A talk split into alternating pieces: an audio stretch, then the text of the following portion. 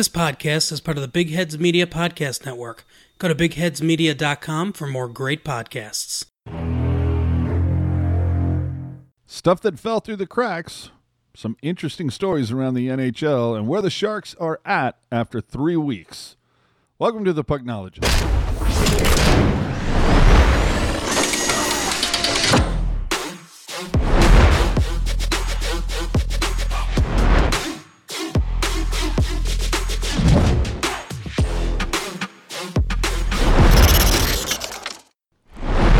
So, welcome into episode 77 now of the Pucknologist here on Teal Town, USA. I'm your host, AJ underscore strong on the Twitter machine, and with me, the one and only hockey jerk making what your debut for this season? Debut, return, uh, usurpance. We can call it anything. Um, but here I am, rock you like a hurricane. Uh, so it's time to get going, and I'm excited. All right. Well, uh, do us a favor as always. Follow us on whatever podcatcher you're listening to us on. Make sure you hit the subscribe button on the YouTube and find everything at tealtownusa.com. That's pretty much where it all lives, right? So let's just get into a few odds and ends that we actually were supposed to cover for 75 or 76. And for some reason, they fell through the cracks and uh, we dug into the crack and pulled it out. so, did Evgeny Kuznetsov help you? oh, oh, oh, here we go already. Uh, so, a couple of things. The Sharks released a new marketing campaign this season called hashtag Teal Together. If you go back and look at Teal Town USA's Instagram feed from last May, you're going to go, hmm, sounds familiar. All right. Just saying, you know, just saying, looks well, looks strangely familiar, but it's all and right. I and I and on that same note, I think it's funny that uh, you know last last season during the playoffs they do the Sharks tattoos and they're marketed under you know it was literally it was Sharks for life literally. And then we fast forward five months and it's like yeah we're not really doing that anymore. So you know all these people got a tattoo for you know Sharks for life and hey free tattoos not a bad thing if you can get yeah, them yeah Hey, you, you know my uh, my uh, walking terminology. In fact, I think I had it on a shirt at one point. It's if it's free, it's for me, and I'll take three. Not a bad way to roll, buddy. Uh, let's see what else happened. Uh, evidently, now this is kind of interesting. Word from uh, around the campfire was that uh, Fanatics is feeling a little bit of heat from different sources. I'm not saying this is specific to the Sharks. I'm saying overall, I'm reading more and more that Fanatics is catching a little bit of heat from their partners. And from what I heard, uh, there might have been some quality control people around the campfire at SAP checking, shall we say, their quality or lack thereof. But that said, I'm noticing more and more things now, and I've been to a couple games so far for this season. I'm noticing more one-off merch like the still got it shirt from jumbo. Uh, i believe there was another kind of one-off shirt that came out recently. I don't know what tagline they used for that um, but all of these one-offs not made by fanatics. Just saying. Makes you go hmm. Uh, another thing of note over the offseason, uh, KNBR, local sports talker on the AM side, has added an FM signal. For for those of you who aren't local, there was a long time standing rock station called KFOG 1045, I believe. But they were an FM station in KNBR parent company. What is it? Cumulus, I think, came in and said, "Okay, well, we're uh, we we got competition on the FM side with 95.7, so we're going to put a signal on the FM side as well." Overall, uh, they still plan to ignore the Sharks. Uh, that won't change. But other than that, um, you know, the, now there's two sports stations you can listen to uh, on FM that will both ignore the Sharks. So there's that. You have options. Yeah, and that's all we want, right? Uh, the Golden State Warriors, uh, those uh, basketball guys that you know play uh, used to play in Oakland, unveiled Chase Center in San Francisco, brand new building where they're going to be playing this season. Uh, the LA Kings have also unveiled plans to, uh, or, or I guess they're going to be unveiling plans this month about renovations to the 20 year old Staples Center. And uh, not to be outdone, SAP Center uh, replaced Nick the Greek with Opa. So if you're Greek and like Greek food, it's still there. You have that available to you. And uh, finally, the Sharks celebrated the 25th anniversary of the tank 26 years after it opened. So there was that. All right, let's move on. just all the little funny little quirks that always just make me giggle and laugh, and I go, eh, it's all good. It's you know, it's just fun. You find the humor where you can. So uh, around the NHL, uh, let's see here. Uh, the Toronto Maple Leafs both scored and allowed a shorthanded goal in the first period of game uh, of a game for the first time since 1985. You hate to see it. Uh, well, I mean, it's you know, Leafs have Leafs have been having that problem all year, just giving up goals when they shouldn't. Yeah.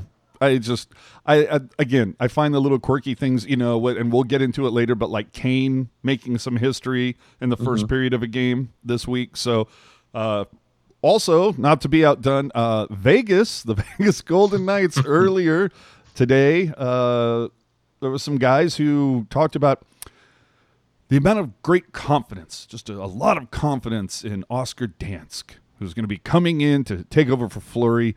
And as we're recording this, Oscar has let in five goals on 25 shots. so.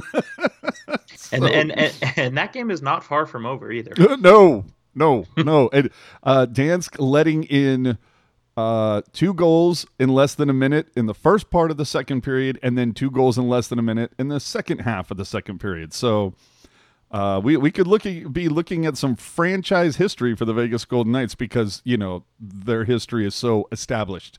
Well, and and, and you know, uh, I Dansk obviously you know he he said earlier today that he he looks up a lot to Marc Andre Fleury and wanted to take some inspiration for him. So I think that's where you get the two quick ones early, two quick ones late. A little different from what Fleury did, but uh, I think you see what he was going for there.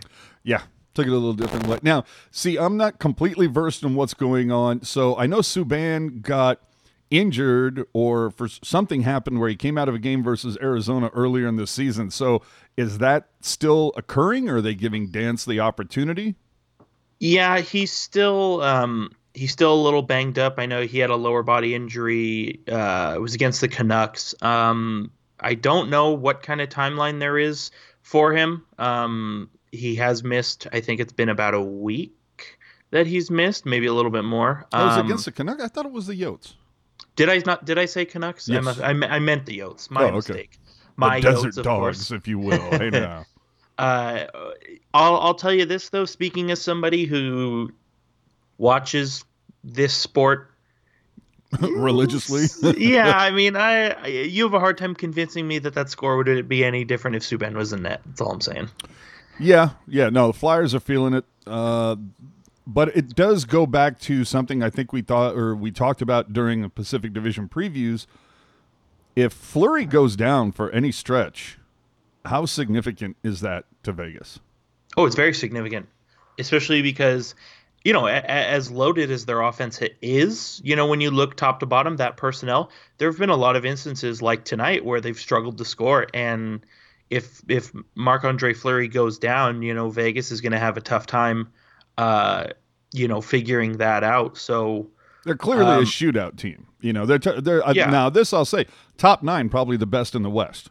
Oh, easily, hundred yeah. percent. Yeah. So, but yeah, and, and defense, they have.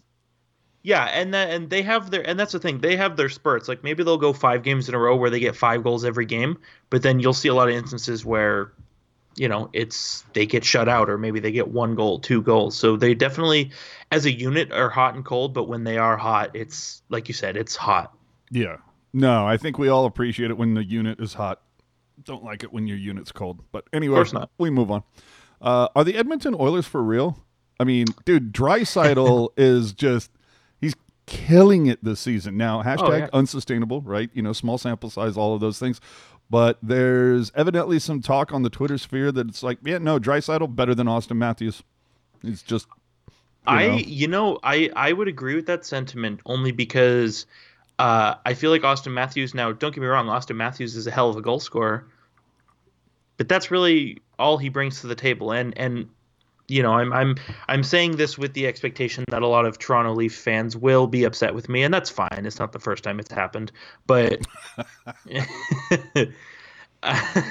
but I I you look at Leon Draisaitl. I mean, he can rip the puck better than a lot of people, but he you know he's a very underrated passer. He's a big kid too. He can hit and.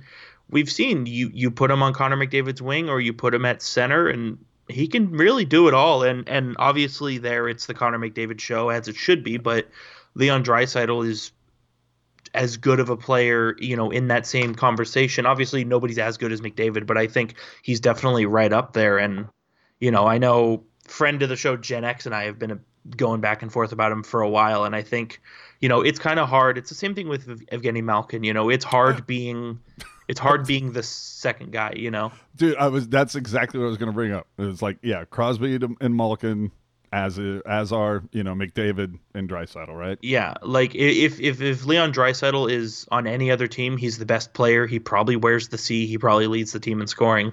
But because he's you know he's McDavid's best man in a way, it's like you know everybody sort of forgets. But no, that to answer your first question, are the Oilers real? I, I you know what I, I think they could be. I mean, they're getting you know uncharacteristic goaltending from Mike Smith. Um, we'll see if well, that continues. Bounce back. Um, yeah. yeah. and and I, I I've always I don't want to say I've liked Mike Smith, but I definitely think he's better than a lot of people give him credit for. And so I think there's obviously something there. And for the first time in a while too, it seems like the Oilers actually have depth beyond their top line and you know the defense has played much better as well and everything just seems to be clicking for them and I whether or not they're playing above their league it still remains to be seen but I wouldn't be surprised if they kind of parlay this into a, a late season push. Can we just address the elephant in the room the the key all circled around getting rid of Lucic? yeah, I, you know what? they should have never signed him. But. Right? you know, everybody's everybody's got to make a mistake, or if you're Peter Chiarelli, everybody's got to make multiple mistakes. Well. But we've all been there. I mean, you know, if if the stove's hot, put your hand on it. Who cares, sure. right? Absolutely. Uh, so speaking about hot, and we're going to shift this into hot takey, hot takey bakery coming at you.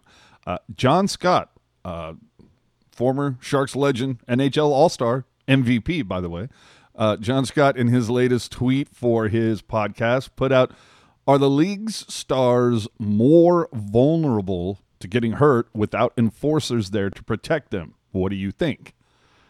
Um, I think, boy, I, I, I, you know, now let me ask you this first. Do you think we need more guys like Ryan Reaves or, a, I mean, going back to a few years past a Steve Downie? I mean, how what else do you do in order to deter the Dustin Browns and Corey Perrys and and that ilk of the NHL? Um, you draft and develop players who are faster than them, and then you skate around them and ignore them and score goals and win games. Yeah, I that's I totally agree with you. And that's the whole thing is if you allow them those players like Ryan Reaves, we saw it with Evander Kane in the playoffs last season when Kane allowed Reaves to get under his skin. Reaves was an impact. When Kane mm-hmm. ignored Reaves, Reaves was not an impact. You know, with his, you know, what, 10 minutes of ice time a game, if that. so well, my and, I, I just want to say my only thing about John Scott's comment on this is I just think it's funny that he's now granted he was a quote unquote un- enforcer Mm-hmm. And he's kind of, you know, throwing it out there with the, you know, look, you're going to see guys like Auston Matthews and Connor McDavid and Sidney Crosby and Leon Draisaitl and Logan Couture or whatever. You're going to see the stars of the league get injured more often because there's not an enforcer there, which I don't know that I take that in. Like, I don't know that I can believe that, but I just think it's funny that when John Scott was a Shark for one season, we were as a fan base sold on the idea of well we're bringing in John Scott to protect and look at look out for these younger guys that we're bringing up whether it's a Hertl or a Meier or a Labanc or whoever. Uh, I and how many games was John Scott scratched? Yeah well like over half the season? How are you protecting guys from the press box? Well, and I have a problem with what he said too because he's he's right. Players do get injured more often, but there's so many reasons that that is the case. Like uh, the game is faster and the game is faster. I still think it's, it's, a case of even when there were enforcers, you still saw people, guys taking liberties with stars. Right, but I, I, I think it's I, I just think you don't see the whole story when you when you see John Scott's quote where he says, you know, what did he say? Where he says, "Are stars more vulnerable to getting hurt?" Well, you know, the in- increased pace of the game makes them more vulnerable because it's so. Speaking as somebody who does, you know, ice skate and play hockey on a kind of regular basis, it's very easy to take a spill into the boards. You know, especially when you're going that fast. And like we're playing the game on ice people. that too. And and and obviously i get what he's trying to say but i think by saying it as generic as he did he's not allowing the person he's talking to to to view the situation from all sides. Would an enforcer help? I mean it like okay. It's, if, if, see if this couture, is my whole okay but here's the thing. If if if couture if Couture snow, let's just say he snow showers the goalie, right? And then Ryan and you know Ryan Reaves comes up and is like, "Hey, what are you doing?" and and pops him in the side of the head. Is you know insert enforcer here going to jump off the bench and be like, "What are you doing to my captain?" No way. No. Like unless uh, unless John Scott's solution is to you know have an enforcer for every line, which is just ridiculous. Yeah. So no, I. I, I just think it, it goes back to what I said. You know, get players who are faster and who are better, and just blow by them and don't even think about it. Because like you mentioned with Ryan Reaves and Evander Kane and you know from experience inside and outside of hockey if somebody's trying to piss you off and you ignore them it pisses them off even more but it makes them implode more than anything because they're not getting a rise out of you. No absolutely. So yeah i just go back to you know that it's we've heard so much talk over the last few decades where it's trying to find players like an Erik Karlsson, a Brent Burns, a Dan Boyle, people that can just offensive defensemen, a Chris Pronger, you know, these guys that are just uh, stud defensive guys, but are also offensive weapons, a Drew Doughty. So there are those kind of players, and you, they talk about that. Oh, that you know they're generational. Well, you know, you they're so few and far between. Well, I think you can go a step further. That one of the things that is few and far between is the player who is a badass that you worry about that he literally might come up and kick your ass, but he also has the ability to score points. And that was when uh, that was the name that I invoked earlier was Steve Downie. back when I was playing a lot of fantasy hockey. Steve Downie was just a go to for me. You look at his stats over like four or five seasons, the dude's putting up 35, 40, 45 points, but he's also posting 180, 200, 220 penalty minutes. You know, it was like, oh, that was that, that was secret weapons when I was drafting uh, for fantasy hockey. It was like, oh man, not only is this guy going to give me some extra points, but he's going to secure my win every week in the penalty category. Yep. you know, and you want to talk about trying to find, you know, the rainbow unicorn of the NHL. There, there you go. And that's why I like I, I like these you know these multifaceted players you know guys guys like Timo Meier and guys guys like Jamie Benn right? And and guys of that ilk who like they'll light you up for 30 goals right? But they're gonna hit you they're gonna knock you down they're gonna grind you out. And I, I think that's that's kind of where the league is, has gone and is going is you know instead of saying okay you're the guy who scores goals you're the guy who's fast you're the guy who does this and fights and does that you're starting to see these multifaceted players more and more and and that's why I think you know like I said these guys like Jamie Benn and like Timo Meier are you know they're they're your more they're your more standard power forward you know from the 90s and 2000s but these guys can actually skate pretty well and yeah.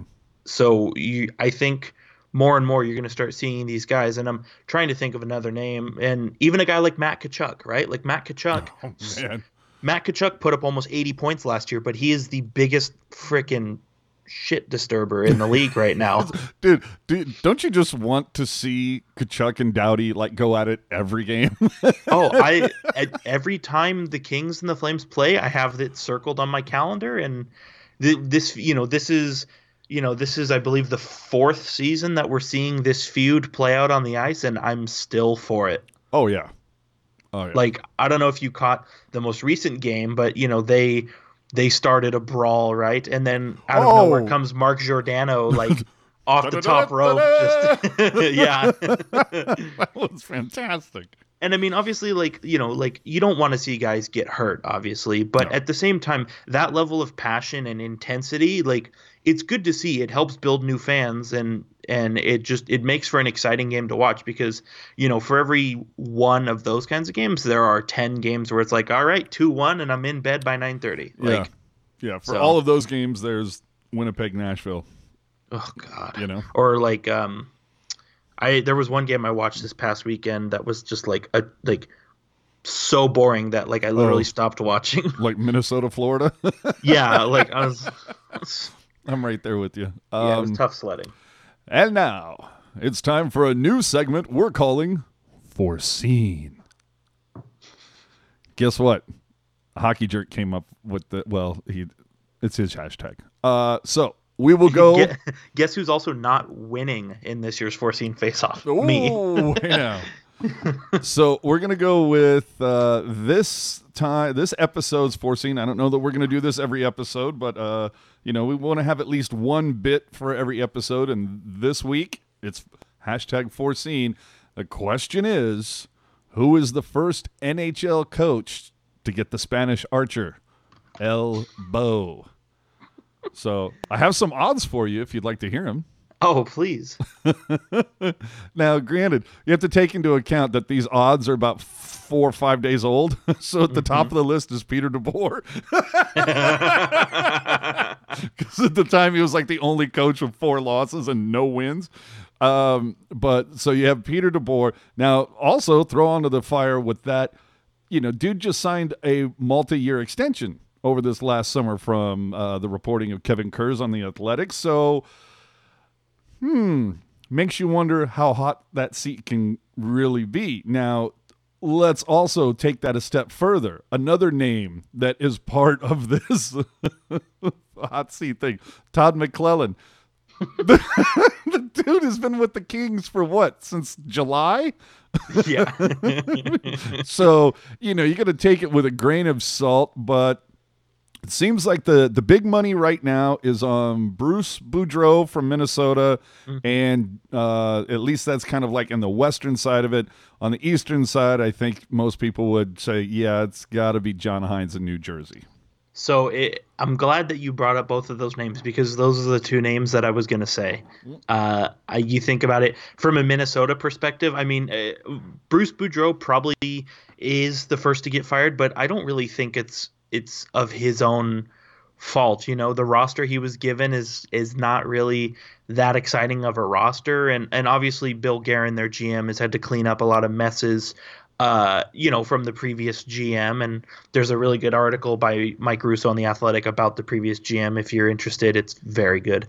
Um, so I think if he does get fired, it's not really his own fault. It's more a matter of When did this podcast like- turn into a commercial for the Athletic? But anyway, go ahead. like I just think if he does get fired, it's not going to be by his own hand. Like he's doing, I, I truly think he's doing the best he can, and that roster is just not good enough now. Versus you look at the New Jersey Devils perspective. You know, John Hynes has been there uh, for almost five years now. I believe this is his fifth season, and Well, there was a lot of talk about the Devils in the offseason when all the moves they had made.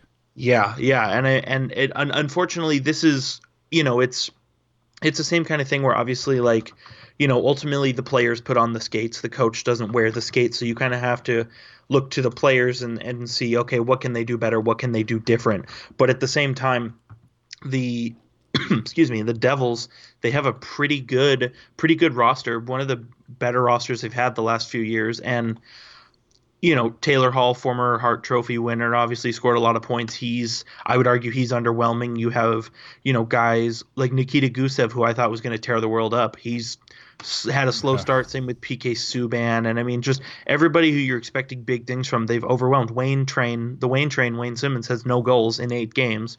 So I mean, Well, the other thing we need to call out too is they're 31 of 30, or uh, I'm sorry, 30th out of 31. Te- I've already got Seattle in, in the league in my head.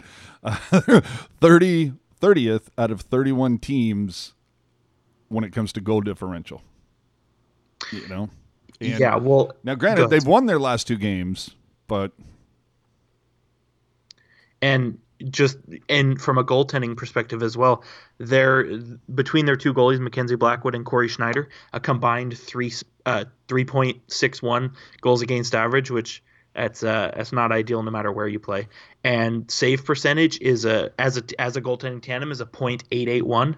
So as, as much as their as much as their forwards are not scoring, their goalies aren't really doing them any favors either. Now Mackenzie Blackwood has been the better goalie, and I think he's taken or will take that starting job away from Cory Schneider. But I, I think with everything just going poorly and and John Hynes, you know, I mean, it, we're two and a half weeks into the season, and the assistant GM is already on the bench. yeah. Well, and and a couple other names that were listed in here, which I think are kind of funny, is Rick Tocchet in Arizona. Like, I don't see that. yeah, I, I don't see that either. like um, even like one that I look at too is like you like Jeff Blashill has been in Detroit for a long time, and Detroit has been horrible. pitiful, Yeah, we'll say. horrible. But I well, I they were due after like the Right. 25, 30 years of, you know, But- success. Right, but I, I I just think with with Jeff Blashill in that kind of situation, like as bad as the team is, I think it's almost a situation where it's like you're our guy, pull us out of this kind of thing. You know Do what you I mean? think it's just like Detroit will just hire any coach whose last name starts with a B? it's possible. Bowman, Babcock, Blashill? No? Well, and if and if you look at their bench, they're clearly trying to lead the league in uh, coaches who have no hair. Um, oh, come that's on. not even that's not even me trying to be funny. That's just a true hundred percent fact. There's a really good clip where uh Wait a minute. Babcock's got a nice flow. Yeah, but he's not on that bench anymore. Well, I mean, but when he was, all right. Anyway, But, uh, so but, like if there's a really good clip where like if you look, there's a you know interview reporter like goes up to one of their assistant coaches who's bald and is like, oh hey Coach Blashill, and and he's like, oh you're looking for the other bald guy. Oh, jeez. All right. Uh, so I'm gonna throw a couple more names out at you. Um, DJ Smith in Ottawa. I mean, uh, you know, you, you could have three Scotty Bowmans on that bench. I don't think things are getting much better in Ottawa anytime soon. Jim Jim Montgomery in Dallas. Uh, I, mm, they've gotten off to a slow start. Maybe Pavelski and Perry haven't turned out the way that they'd hoped. From what I'm hearing, Ben Bishop not lighting the world on fire in net right now. And another one that was on the list, uh, Travis Green in Vancouver. And I, I again, I feel like he's in the same boat as Tocchet, where it's like I think we're talking about this a little too early right now. But I'll give you. I mean, who, who's your top three? I'm, you know, I'm going, uh, you know, Hynes, Boudreau, and uh, I, honestly, I'm I'm trying to think of a third one that I would lump in there. I'm looking at my list, and uh, you know, there's even been a little talk about Tortorella, and I'm like, he's on the hot seat all the time. He's never been on a cool seat except for 2004 in Tampa. That's the only time his seat has been cold. Yeah, and I and I think like definitely I agree with you, John Hynes and Bruce Boudreau. Obviously, those are the two obvious candidates, both with you know what the team's done on the ice and But you in want past foreseen year. points, right? so you have to find the one that no one's talking find about. find the third one. I, you know, I I agree with you. It's really tough because a lot of these coaches are either like they're in a good spot or it's it's a situation like I mentioned with Jeff Blashill where like it's not going well, but you still have to stay the course with your guy kind of thing. Yeah, well, But- there's just a couple guys. Well, the for me, it's like it's way too early to talk about Tocchet. It's too Mm-hmm. early to talk about Travis Green. Is insanely too early to talk about Todd McLellan, especially when you look at at what he's been given. Yeah. You know, it's like okay, here's you know here's Kopitar, here's Doughty, and that's it. Have fun. You know, Yeah. Hmm. So the, yeah. I, I can't, you know, and T Mac signed like a five year, five million, or you know, five years, five mil per. yeah. Uh, you know, it's you're not dumping a either way. I think we've gone on too far, but okay, give me gi- who who. Okay, here I'll make it easier for you. Who dumps the coach first, the East or the Western Conference? Oh, the Eastern Conference. Yeah, yeah. I think we're both leaning towards. um John Hynes. Yeah, John Hynes. Sorry, buddy. Well, if you get fired, AOL than- sound here. Goodbye. if you get if you get fired, you're more than welcome to join the podcast. Uh, yeah, Just Hey now. uh, so speaking of which, let's get into uh, some Sharks hockey after Week Three. Over the last week, the Sharks go two and one with wins over Calgary and Carolina, including a was it a natural hat trick or not? First by Evander Kane versus the Canes, and we'll get to that in a minute. Followed up with a loss to the Buffalo Sabres. Now, the victory over Calgary, great victory. Uh, we had some stuff that happened during that game we can get into a little bit later, but that was a solid victory. The Sharks come home after a victory in Chicago in Marleau's first game. That was great. All right, Carolina. Evander Kane scores three goals in the first period. First time in franchise history, by the way, that that's ever happened. However, there was a lot of back and forth as to whether Evander Kane's hat trick in the first period was a natural hat trick. Jerk, in your mind, in your definition, was it a natural hat trick? well, I, I'll be honest with you. I'm gonna Looking have to for a it- yes or no right now, but go ahead. well, I I am unsure because I, I because I don't asshole. I don't I don't know the order the goals were scored, but I think what I think you're alluding to is the it fact was that it was Kane, Gambrell- it was Kane, Hamilton, Kane, Kane. oh, then and- it's and not the- a natural hat trick. The Gambrell thing has nothing to do with it. it's not a natural hat trick then. Okay, then. Thank you. See, now here is the, uh, and that's the way I look at it as well, is that a natural hat trick is three goals by the same player, uninterrupted by scoring from either team involved in the contest. I would agree. Okay, then. Evidently, there are multiple definitions. Well, well and when I say multiple, I mean two. but there are hmm. two definitions. It's essentially a natural hat trick, the definition that I just provided, or it's when a player scores three goals in one period. Evidently, that's like some other definition that is What? like, yeah, the, I, that's like the Urban Dictionary definition, I guess. I don't know. What, what, I'm telling you, man. Look it up. Google it. I've seen two definitions of it. These Now, damn damn millennials. yes, the definition that we just invoked seems to be the all-encompassing. Like, yeah, that's the one we all look at. But that either way, one. that's that's the one. That's why some people were unsure, as you say. So, Well, yeah, of course. And and you know what? I'll I'll tell you this. If you don't agree with us, you're wrong. that's all I'm saying. And just a quick reminder as well. Some tweets meant as joke. Just wanted to some, get that out some, there. only some. Uh, Some. So, after losing their first four contests, uh, the Sharks go three and one. What have you liked? What have you not liked? Like, uh, let's let's let's talk. Let, let's touch on the 1st Mm-hmm. Uh, the, we we've seen Marleau come back. We get Kane back. See, that's the other thing too is they went 0 and 4. Well, what did they not have in those first four games as they've had in the last four? Well, they've had Evander Kane for all four of their last four. They've had Patrick Marleau for all four of their last four. They've also, and I'm sure having those players back or re-signed or signed again or however you want to refer to Patrick Marleau. Uh, but having that back, all of a sudden you look at a power play that went like one for 17 chances, all of a sudden is like six for their last 13. And on top of that, you put a power or a penalty kill that has killed 14 of their last 14.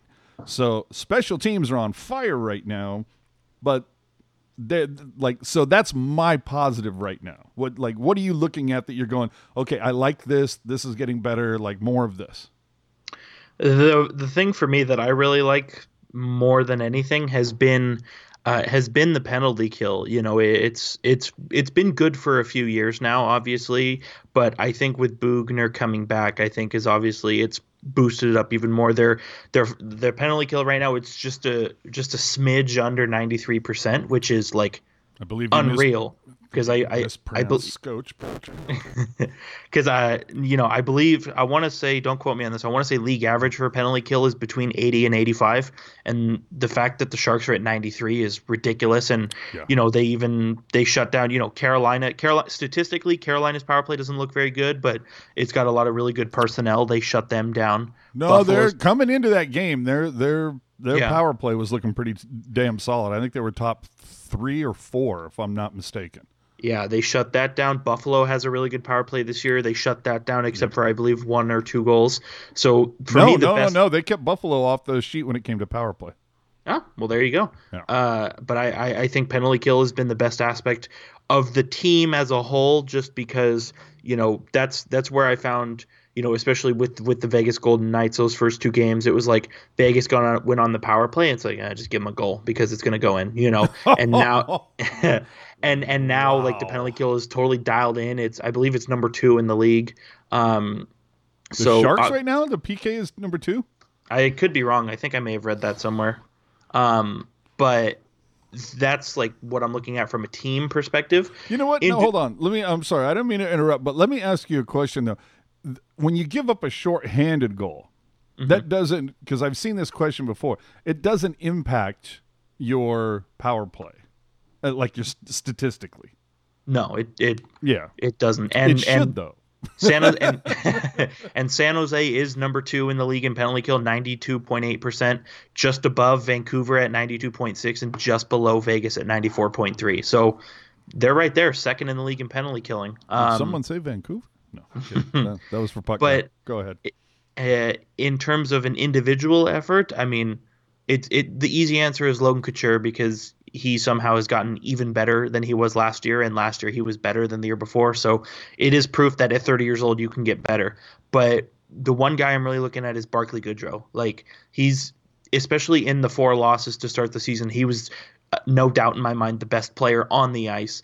And you know he proved that with the goals he was scoring and just hitting and being a smart player. And he's continued to parlay that even when the Sharks have been winning, and it's gotten him you know a promotion uh, to that line with Joe Thornton and Marcus Sorensen, and even you know he had a quick cigarette with uh, Thomas Hertl and Evander Kane on that line as well. So you know he's probably been my I guess not most improved, but like the best player for me to watch. And I think I think this could be a good year for him. And the nice thing too is if he you know if he can put away let's just say you know speaking a little freely you know being optimistic if he can put away like 15 goals this year the sharks still have him under contract for sub a million next year so you know talk about cap management on the bottom side of the books it's we're doing all right For for Goody, you're saying.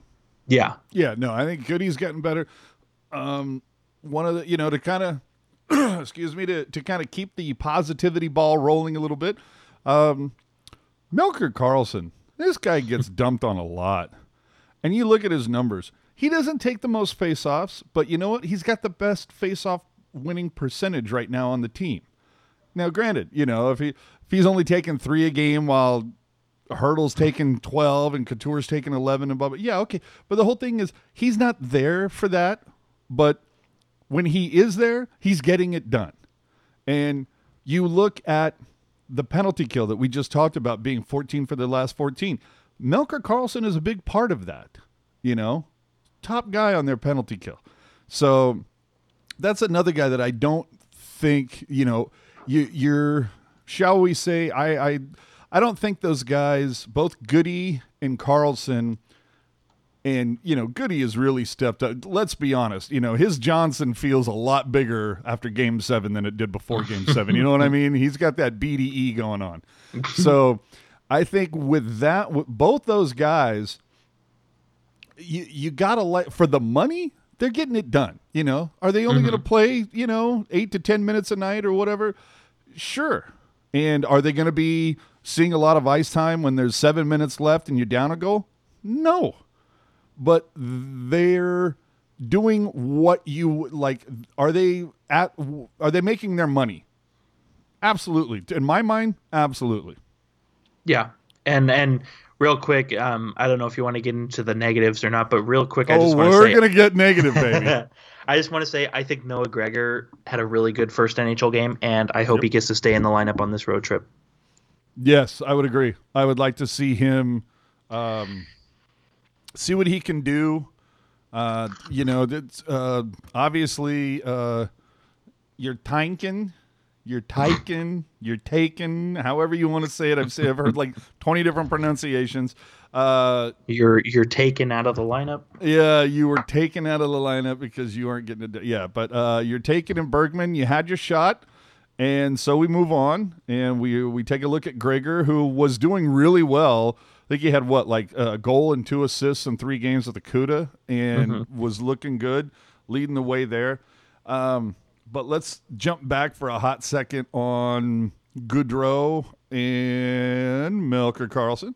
So with Goodrow, looking at the at the numbers here, 26 years old, making less than a mil, nine 925k this year and next year before he's UFA. It's beautiful cap management. Oh, that is exquisite. Melker Karlsson, 29, making 2 million UFA after this year. Okay, that one I can see fans getting a "Uh, nah, see, you look again, you look at what he's there for. Is he a little overpaid? Debatable. But he's insanely consistent. When was the last time Karlsson missed a game? You know? I mean, More- he's, he's more- reliable. More than anything, when's the last time? When's the last time you've ever watched a game, a Sharks game, going back the the six, five, six seasons he's been on the team? exactly what you're going to say. Go ahead. No, I'm just gonna say, when's the last time you've ever w- seen something and been like, "Ugh, I hate that Melker Karlsson did that." Yeah, it, it- you, exactly. I knew exactly where you're going. Where you just sit there and go, oh, oh if Melker doesn't make that play, you know, yeah. When was the last time you did that? No, that's a, Like- that is a fantastic point. And and and you know, I I think a lot, the Sharks were kind of high on him after his rookie year and um, the year he signed this extension as well. And and I'll agree with you. The contract, the contract is not the best contract like ever, but he's a player that I would love to keep on this team past this year just for what he brings to the penalty kill alone. Absolutely. No. Okay. So, all right, we're a little too hearts and candy and, and flowers and teddy bears and everything. So let's time to uh, let's rip some people some new assholes. All right. Um, I already know where I'm going, so you can go first. goaltending, goaltending, goaltending. Now, look, th- we here and, and here's my thing. I gotta I gotta preface this before everybody like burns me in effigy on social media.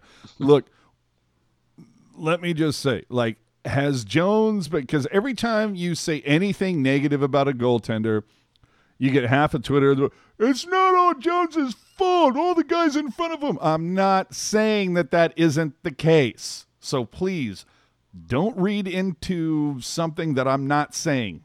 Don't make assumptions because that just drives me insane. You have no idea, dude. Like how many times I'll like I'll post something, something on Twitter and I'll get like a couple responses and it's like it, it's almost as if they think I said something totally different than what I said. You know, like I- you don't know how many times I've had my like cut copy and paste response is I never said that. or you know, or show me where I said that. You know, what, just the assumptions. Some people on Twitter just like learn to read. People, we talked about this in episode seventy-five.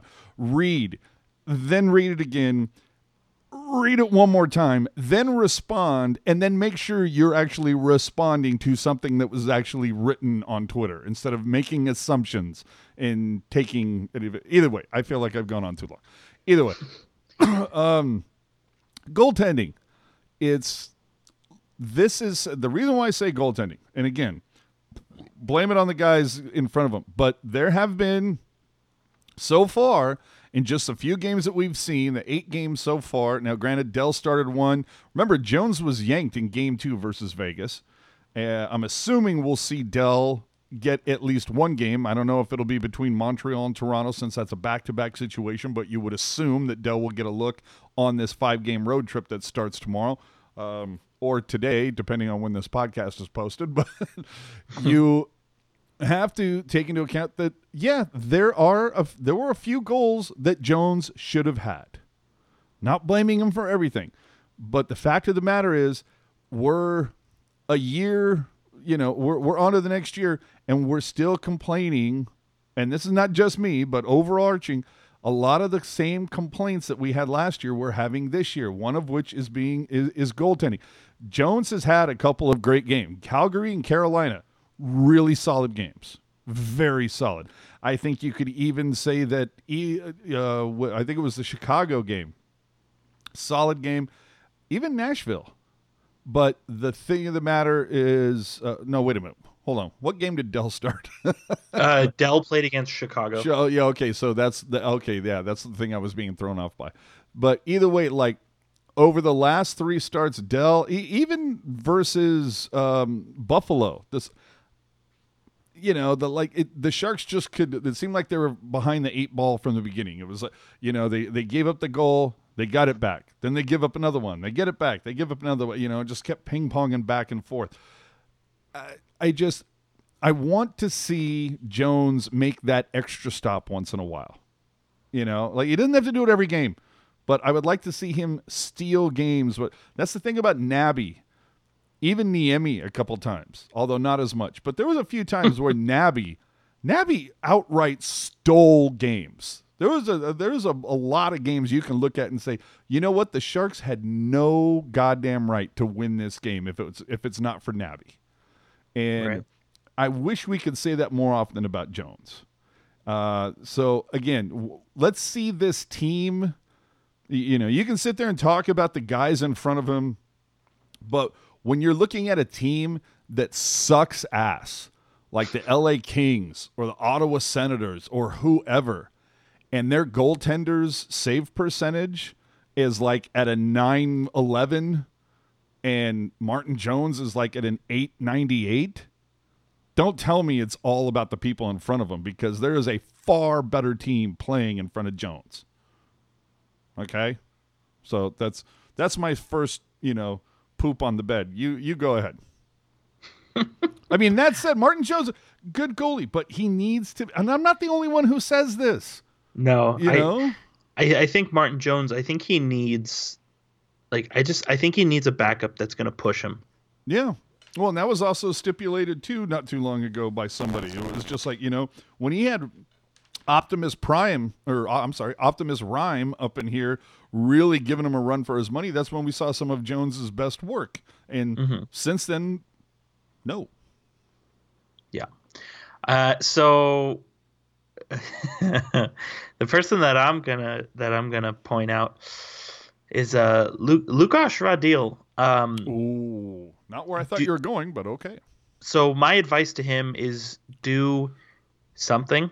Ooh literally anything. Uh, because this is how I look. This is how I look at it. So Lukas Radil, he's six foot four, which makes him the second tallest guy on the team, yeah, just behind, big, big just behind Brent Burns, and he skates very well for being six foot four. I will give him that.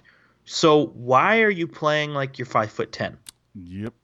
Like their the preseason game against the Calgary Flames, Lukas Radil had a tough, tough, tough first period, and then came back in the second and third. He was playing true to his size, and he was playing with Kane and Hertl, and he was he was making things happen. You know, uh, Hertl had, I believe, Hertl had Hertl had a goal in that game, or maybe Kane did. One of those guys had a goal in that game, and and Radil was a big part of it. You know, he was using his size to his advantage, making space for those guys, and you know, we've seen him literally everywhere in the lineup. He was with Couture, he was with Hertl, he was on the fourth line, and no matter where he goes, he can't get it done, which is it's unfortunate because I, I think he had a, a flash of having some skill last year. You know, there was that the very brief time where he was the real deal Lukas Radil.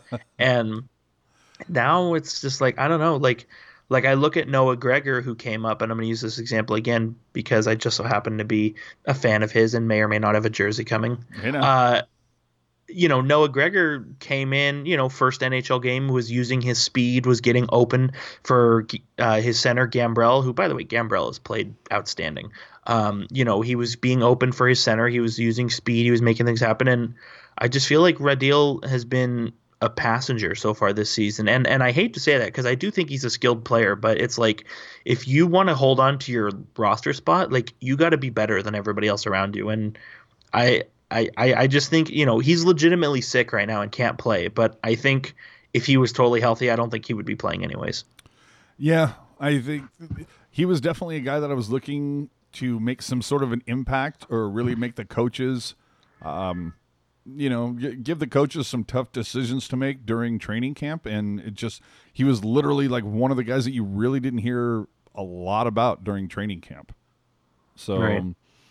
Yeah, no, that's a solid one. Um, let's let's move on to the defense now. Um, Vlasic and Erik Karlsson both leading the team with a minus nine. Now we know that for the most part, minus you know plus minus is a relatively useless stat, but it does give you a little bit of an idea of what's going on. I'm, I'm just going to say this: I'm tired of hearing excuses for Erik Karlsson. It's first off, it's well, he's new, he's got to get used to the system, and blah blah blah. Okay, then it's oh, he's injured. Uh, I mean, obviously a valid excuse, but still uh, another excuse. Now it's uh, oh well, he's just become um, you know a parent. So there's I'm not you know I'm not saying that those things don't have an impact but I ju- it just seems like it's like okay, well, how long before we can stop using he's a new parent as the excuse and then move on to the next one? And I think one of the reasons why I'm a little upset with Erik Karlsson right now, as are a lot of other fans, is the fact that he's the highest pay- paid defenseman in the NHL. If he was getting, you know, seven and a half, eight million dollars, similar deal as Brent Burns, maybe he's not catching the amount of shit that a lot of people are throwing his way. Fact of the matter is, highest paid NHL defenseman right now.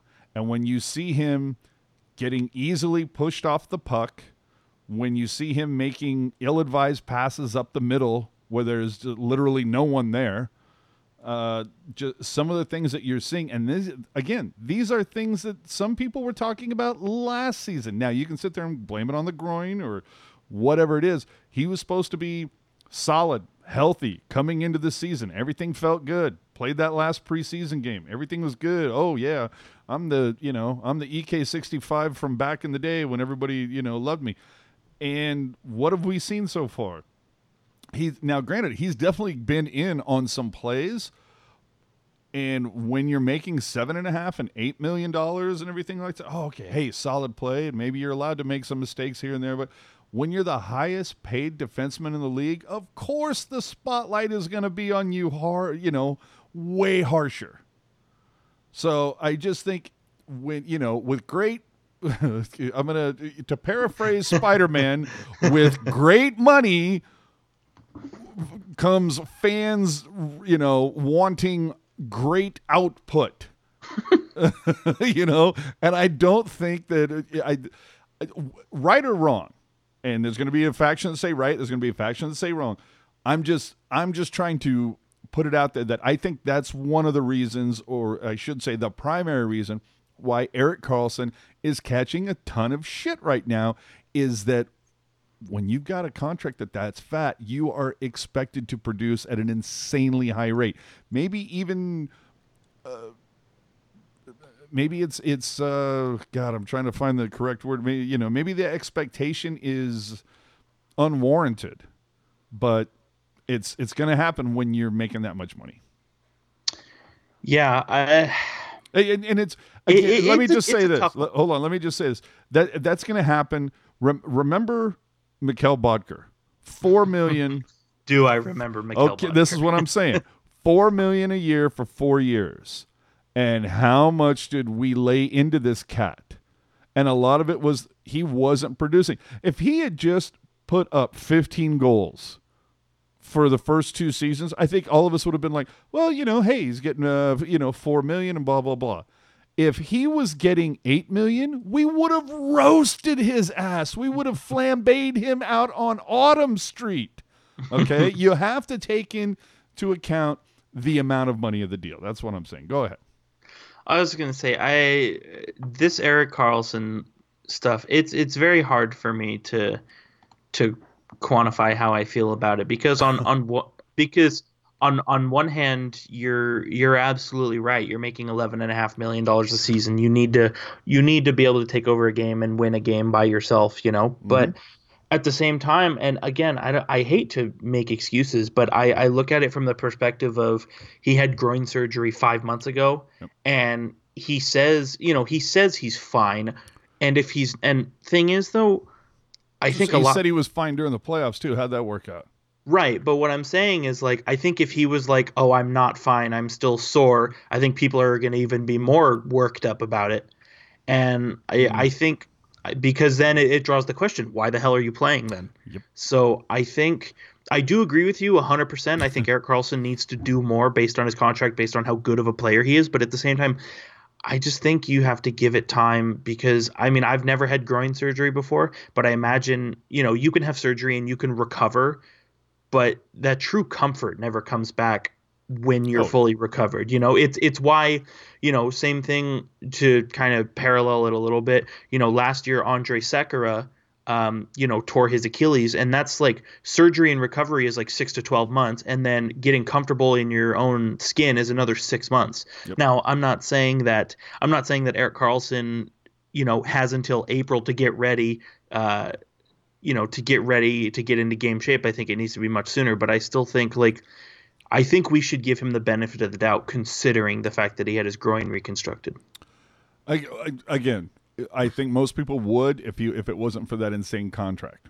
Oh, for sure. Yeah. And and that's the thing. No matter however, no matter what way you slice it, like I could I could sell you and get you to agree with me on one side of it, and then the other side is going to make you forget everything I just told you. Yes. Oh, there's, absolutely. There's too many ways to slice that situation, which is why I think in general it needs more time to percolate. Well, I I th- again, this is this will be it. but I think it's you look at that deal and you and everybody, you know, it just makes any mistake it's it's magnified, you know, times a thousand. So I think that's part of it. You know, they'll they'll look at at two assists and they'll go, "Oh, well, yeah, that's what he's expected to do." But then they see that one giveaway that leads to a game-winning goal for the opponent and they go, "Oh, really? You know, so they're to destroy him in that regard. It's I don't know. You, you you look at those things, and I just feel like that's the way that fans are kind of looking at it. It's just because everything he's doing because of that contract is magnified, and the fact that Sharks fans will sit there and go, you know, could have kept Nyquist. Could have. now I'm not saying keeping Pavelski was the the right play or the wrong play, but could have kept these these guys, and it, because of that the, that contract, they weren't able to do it.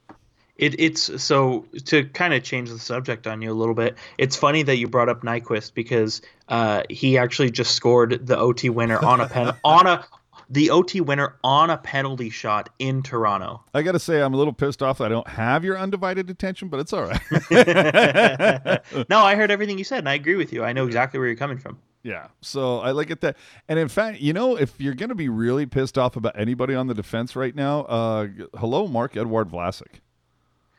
Yeah. Dude, and what has happened to this guy in the calendar year of 2019? Well, I shouldn't say that because he had a slow start last season and it took him about half a season to find his game. Now, granted, he did have musical chair partners going on, but it seemed like once he I don't know. The, the, second half of the season, he played well. And if you go back to the series versus Vegas, there were three games. Well, there's two games he didn't play in, one that he got injured very early in the game. The Sharks lost all three of those, but all four games that Vlasic played the full 60, they won all those games. So he was a key cog in the machine.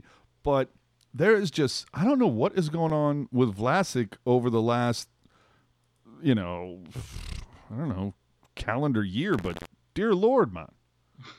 Yeah, I, and I've I've been one to defend Vlasic a lot during this time where he struggled and and you know and I still think he's better than most defensemen in the NHL and I this is one where you know like with Erik Karlsson I could point to eight different things and be like well this is why or this is why or that's why but with Vlasic I really have no idea you know he he doesn't get injured and when he does it's not anywhere that affects his legs or his brain so like I, I I don't have a reason for you, and and it's I don't know. I like I like to think that he's going to turn it around, and and really though I if we're looking at like last year's slow slow start versus this year's slow start, this year he's definitely better. But yeah. I just I am just wondering like why why can't why he can't be 100% dialed in on day 1. Well, I just it's going to be interesting to see how they deploy this, especially once uh, Simek comes back, because obviously mm-hmm. they've had Vlasic and Burns slotted together, uh, Dillon and Karlsson, And then, of course, you know, Ferraro and then whoever's name gets pulled out of a hat, whether it's Heed or Prout or, you know, whoever's not injured that day. Uh, but once, uh, you know, Radim comes back, you would think that they will slot Simek with Burns just because that produced so much success last season. That was like the combination to open the safe. But if that's going to happen, then that essentially tell me again. We also saw a lot of chemistry between Dillon and Karlsson. So does that put Vlasic down to the third pair? Mm, yeah, it kind of does. But then it's you got people that are going to look at the salary in his contract and go, "Why is this guy getting seven million for the next six years playing third pair?" You yeah, it, I think I, I I know where you're coming from, and and obviously the guys who are making the most money have to be the best players, but at the same time, regardless of salary, you have to play your best players. Well, no, and see that's my whole thing is that I I kind of like this. I can't wait for Simek to come back because I would love to see Simek and Burns, Karlsson and Dillon and then Vlasic and Ferraro. I think oh. that would be a lot of fun, especially as aggressive as Ferraro can be. I think if you put Ferraro with a guy like Vlasic, who is the kind of, you know, supposed to be that stay at home, shut down, reliable guy, I think that f- could really free up Ferraro and maybe give him a little BDE for his confidence, you know? I just on a totally side note, I love what I've seen from Mario Ferraro oh, yeah. so far, and I he's made a couple rookie mistakes, which is what happens. The thing I love about this kid is it's I've also seen him a couple times where he's screwed up and then hustled back to cover his screw up that's yeah, and I I made a note of that on Twitter in the game against Carolina as well, where whenever he makes a mistake, he knows how to make up for it. Uh, you know, whether it's you know you brace into a guy or you maybe you skate a, take an extra stride, he knows what he needs to do. And and unfortunately, when everybody's healthy, he is going to go back to the Barracuda, which sucks because he's played so well with the Sharks. But it's that's not necessarily a bad thing either because how how long do you realistically think he would be with the Cuda? Because and, and the reason why I say this is because I've been insanely unimpressed with Carrick and Prout. For for the, again, small sample size, but well, yeah, I mean Prout's only played one game. Yeah, but I mean, even the course of like preseason and everything, it was mm-hmm. uh, like I was kind of like he was, you know, playing against AHLers essentially, and he still looks out of place. Right. I, I think. I mean, I don't want to. I would rather have. give Ferraro, me Heed Middleton over Prout. Right. I would rather have Ferraro be the number one defenseman with the Barracuda than being like the healthy scratch for the Sharks. Like. Oh no, I definitely don't want. I don't. I just can't see him being a healthy scratch. When your options are okay, Simek Burns, right? Karlsson mm-hmm. Dillon, and then Vlasic, and then who who are you slotting in over Ferraro? Is Heed better than Ferraro? I would say well, no. Middleton, if you if you Prout? I mean uh, Peter DeBoer likes guys with the correct handedness on that side. So looking at it from that, I have the same sentiment. But looking at it from that perspective, it would be Heed or it would be Dalton Prout. But I mean, it. Here's my other thing though. It's like if well, no Ferraro Ferraro's lefty, Prout's righty. No, I know, but what I'm saying is Vlasic is lefty, so you'd need a righty to play with him. Is what I'm saying. Uh, and but like, but now that said, like if Ferraro is comfortable playing on his offside and you know who uh, DeBoer is fine with it, then I'm fine with it. You know, like if he's going to play, then by all means play him. And you know, obviously, I don't think as good as Burns Simek was last year. I don't necess- I wouldn't necessarily say that they are married at the hip just yet because a- as much as Vlasic has struggled, I do like the Burns and Vlasic pairing. Um, I think they work well together. I am uh, unsure. I am unsure. I, it, it's a good problem to have, right? You have too many guys who can fill that role. So you know, maybe it's a way for the Sharks to recoup an asset or I don't know, but uh, time will tell once everybody's healthy and uh, I'm I'm really struggling with the reality that the that we're going to lose Brenden Dillon because oh. I, you know how like and and you know what how how many times last year did I say it that he's our best defenseman and it's still true. like this year the only defenseman I mean both him and Marleau are the only ones that are plus right right now and again, plus minus, blah blah blah. Yeah, okay, go go talk to Chris JWS. But yeah, no, the the no Dillon. I you know I, what I say he was our best defenseman, possibly. emphasis on defense. Yeah, that's the whole thing. Is that yeah, he's definitely been the most reliable. And yeah, I completely hear what you're saying. Where it's just like it's it it it's that whole idea of it. It's going to be real interesting to see where the Sharks are come deadline. You know, if they're sol- you know a solid 10, 12 points out of a playoff spot, and I'm you know I mean I'm talking wild card.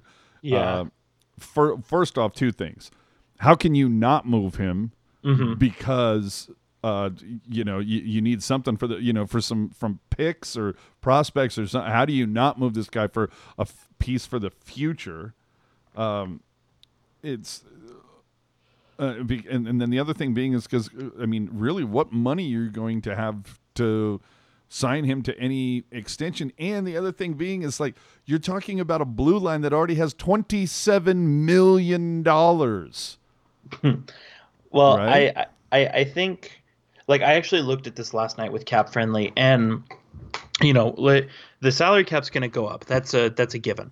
And but, but even if what are we even talking what 2 mil uh, it, it's probably going to end up being one or a two mil like it was last summer.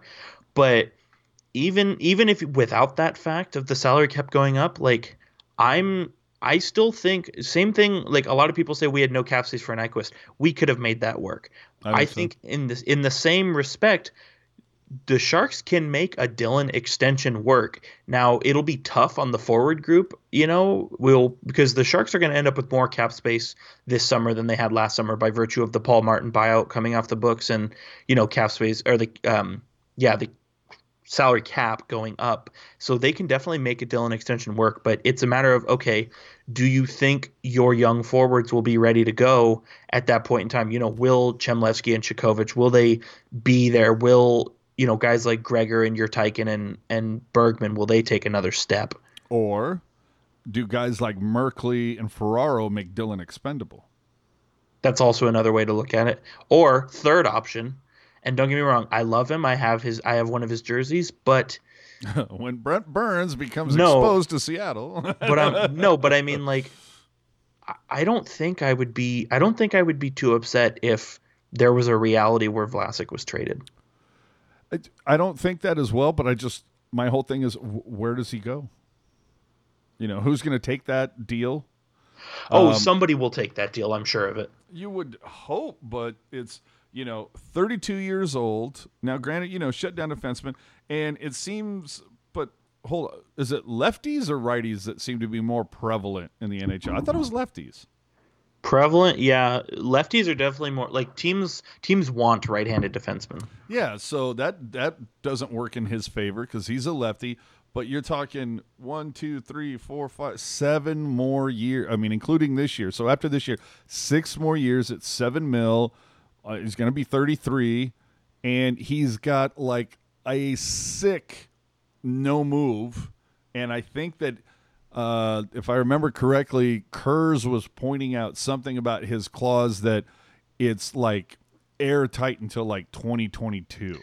Well, yeah, because since it so like the no trade, like no trade is obviously, you know, like you can't trade the guy, but it doesn't protect you from, you know, waivers or the expansion draft or anything like that. But no move. Well, no, he's he yeah, no, he's got a no move, which means he's got it. He's automatically protected when Seattle Right. comes in. but but yeah, what I'm saying is like the no the no move clause is way more ironclad than a no trade clause. Yeah, and that and And- it drives me crazy that that Doug Wilson just seems so quick to hand those out. It, yeah, it. Uh, now, granted, there's information we don't know. For all we know, like is like well, is Cap Friendly says NMC. You know, there's not an M for modified in front of it, but you know there could be some kind of provisions where maybe it goes away, or there's certain teams you can look at. I don't know if it's a full hundred percent. Um, it uh, you know what? Actually, it doesn't look like it.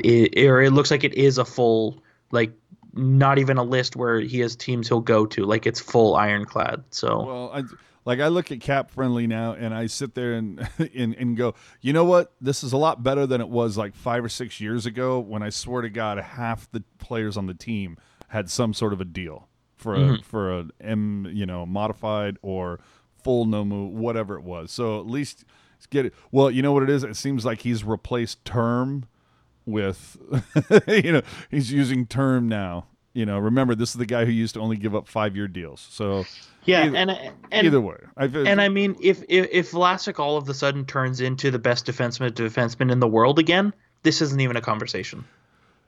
But is that going to happen? We shall see. Uh, we have I am spent- unsure. Yeah, we have spent way too long. We should have ended this about 25 minutes ago. So uh, let's go through the rest of this if we can. Quick burn. Uh, ladies and gentlemen, hockey jerk specifically, why can't the Sharks beat Buffalo? Uh, 12, 26, and 4 all time. Since realignment, the Sharks are 6, 9, and 3, but this includes a stretch where the Sharks won four straight after going 2 8 and 2 it's uh, what what is is it just that case of like there always just seems to be that one team that and, we- and that's the whole thing. If it was like a detroit or something like you could at least understand it that you know what this is a team that has just been really successful for a great amount of time buffalo has just sucked for the like when was the last time they went to a playoff?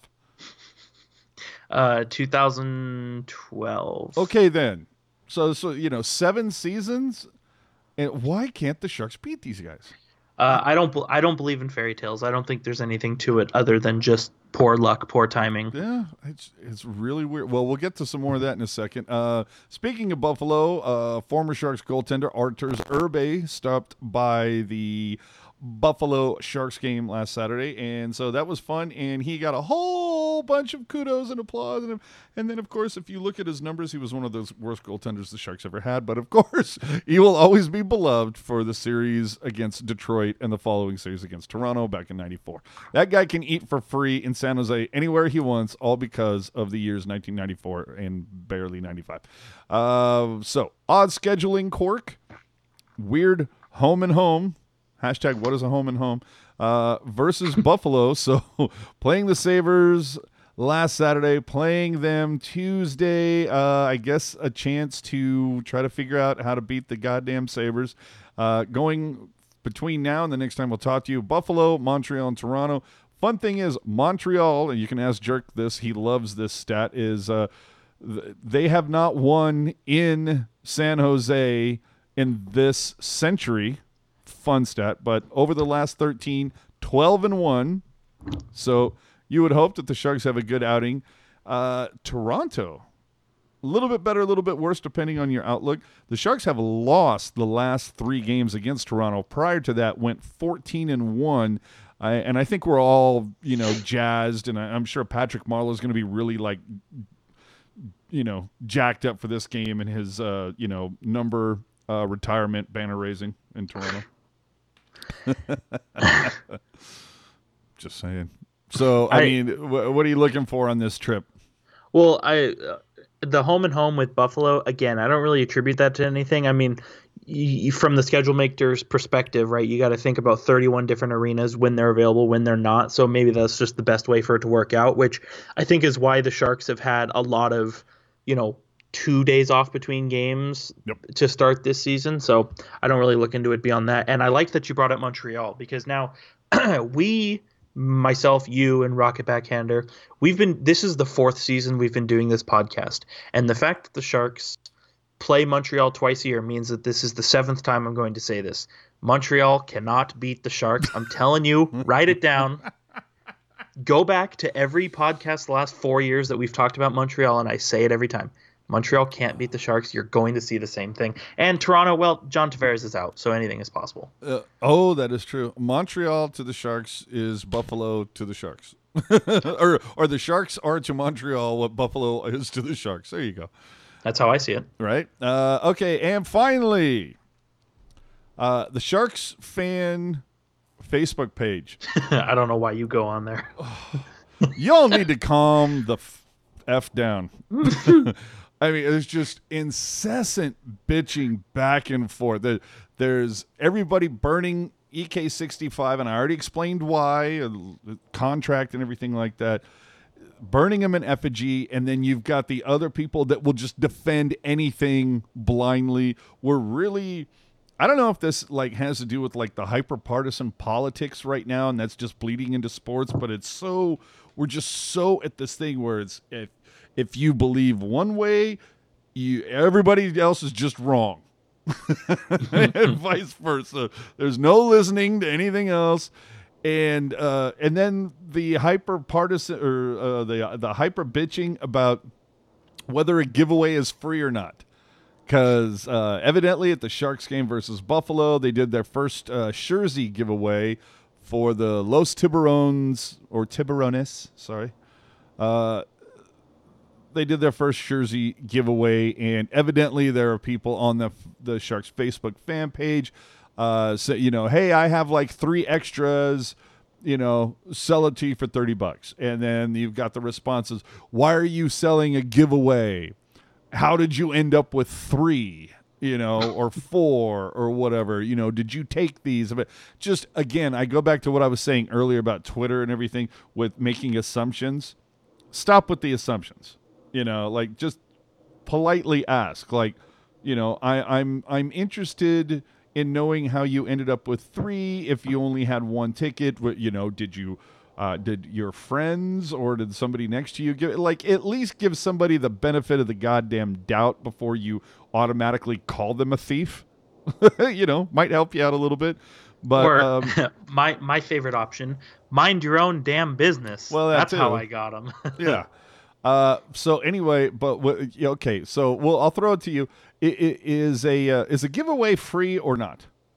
No, because you're you're paying you're obviously buying a ticket to go to the game, but also 100% of the time the ticket prices are infl- inflated because of said giveaway. So it, it's like it's like when a TV is half off and you think, "Oh, I saved $300." And it's like, "That's nice, but you still spent $300." It's the exact same thing. I see- Nothing is ever free. Well, see, I I look at it with with these where when it comes to the giveaways where everybody through the door gets it. To me, I look at it as like, no, it's kind of just a straight giveaway. Was this ticket pretty much going to be the same price either way? Yeah, pretty much. Wasn't going to change. Uh, either way, I was getting a hockey game. I was going to get this seat for this price, whether they gave me a jersey or not.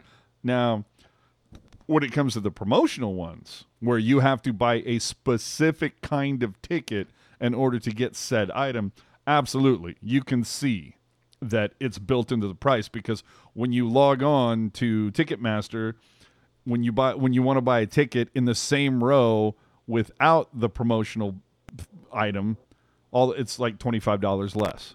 So you're clearly paying for the item, and that's the whole thing. Once you've paid for the item, it, do with it whatever you choose. If you if there's some someone out there, and, and we've seen it from last season, whether it was the Timo alarm clock, the Kevin Labanc uh, piggy bank, or the Shark's head figurine, you will see these items go up for a hundred bucks a piece on eBay, and th- th- you know that's just that's how we roll people. That's the world we live in is if somebody goes out there and purchases the ticket and that's the whole thing too. And this is and this is what i think is probably one of the funniest things about this and then we'll move on to the next one.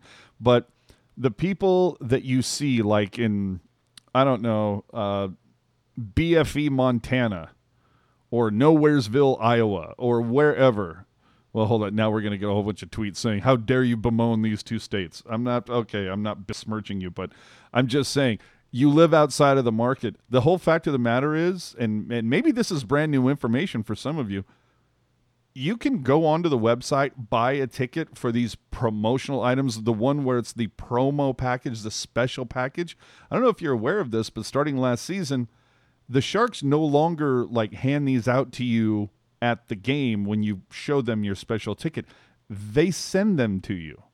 So rather than paying a hundred dollars on eBay for the Shark's head figurine or whatever it is, special promotional item, why not just go on Ticketmaster and buy the cheapest ticket possible, like $32 or whatever, buy the promotional one, and they'll ship you the item and you'll save yourself some money. The more you know. uh, so finally, and wow, we have gone so long. You know, I thought it was just the both of us, and I was like, oh, okay, we'll do 40 minutes. Hour and a half later, uh, there was uh, new food options unveiled for a uh, media access event last Sunday versus uh, just before the Calgary game. Uh, so new food, same prices. My You advice: eat at home. Yeah, well, and see, that's the whole thing. Is I understand, and I and I appreciate what the Sharks are trying to do. They're they're upping their food game, uh, presenting some tastier options. But when you look on Reddit, you look on social media, you look, you talk to fans. They say, "Hey, you know, I, I I think it's great that stuff tastes better than it did before."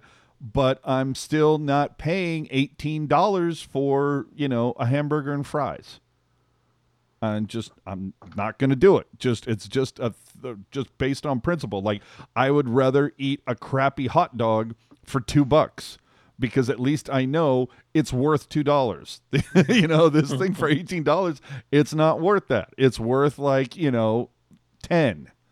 So it's that's it's going to be interesting to see where we go over the next 5 years when it comes to uh, food and beverage when it, at sporting events because announced today the San Francisco 49ers announced that season tickets going forward starting next season will include unlimited food and beverage. Uh, and the only thing that's going to be added is $20 per ticket. So if you're a season ticket holder and you paid $500 a ticket for each game or whatever, now that same ticket is going to be 520. But when you use it unlimited now of course we have to throw it out there. When i say unlimited uh, food and drink that doesn't include uh, anything that has alcohol in it and you should know that already. So uh, but w- let's see what other teams follow because evidently prior to this there was a small area like 1500 tickets uh, close to the 50 yard line club level all that that already got this perk. But if you think about it like the sharks rolled out a similar thing a couple seasons ago with the bmw lounge where seats along the glass, you know, the first three rows that were $120 the year before, all of a sudden were $400.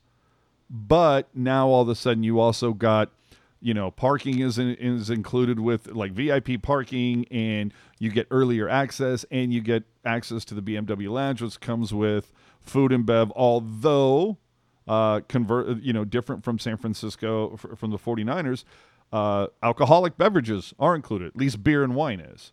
So, what do you think about this? I mean, you, is this the way we just we're all just going to go forward with? It's just haves and have-nots, and just hey, throw. We're we're going to make it easier. Because part of this, I also believe too, is that they just they want you to to get inside the building earlier, so they're just going to tack in the food. Like, hey, just dude, the food you've already paid for the food and beverage, so come on in, have all you can eat.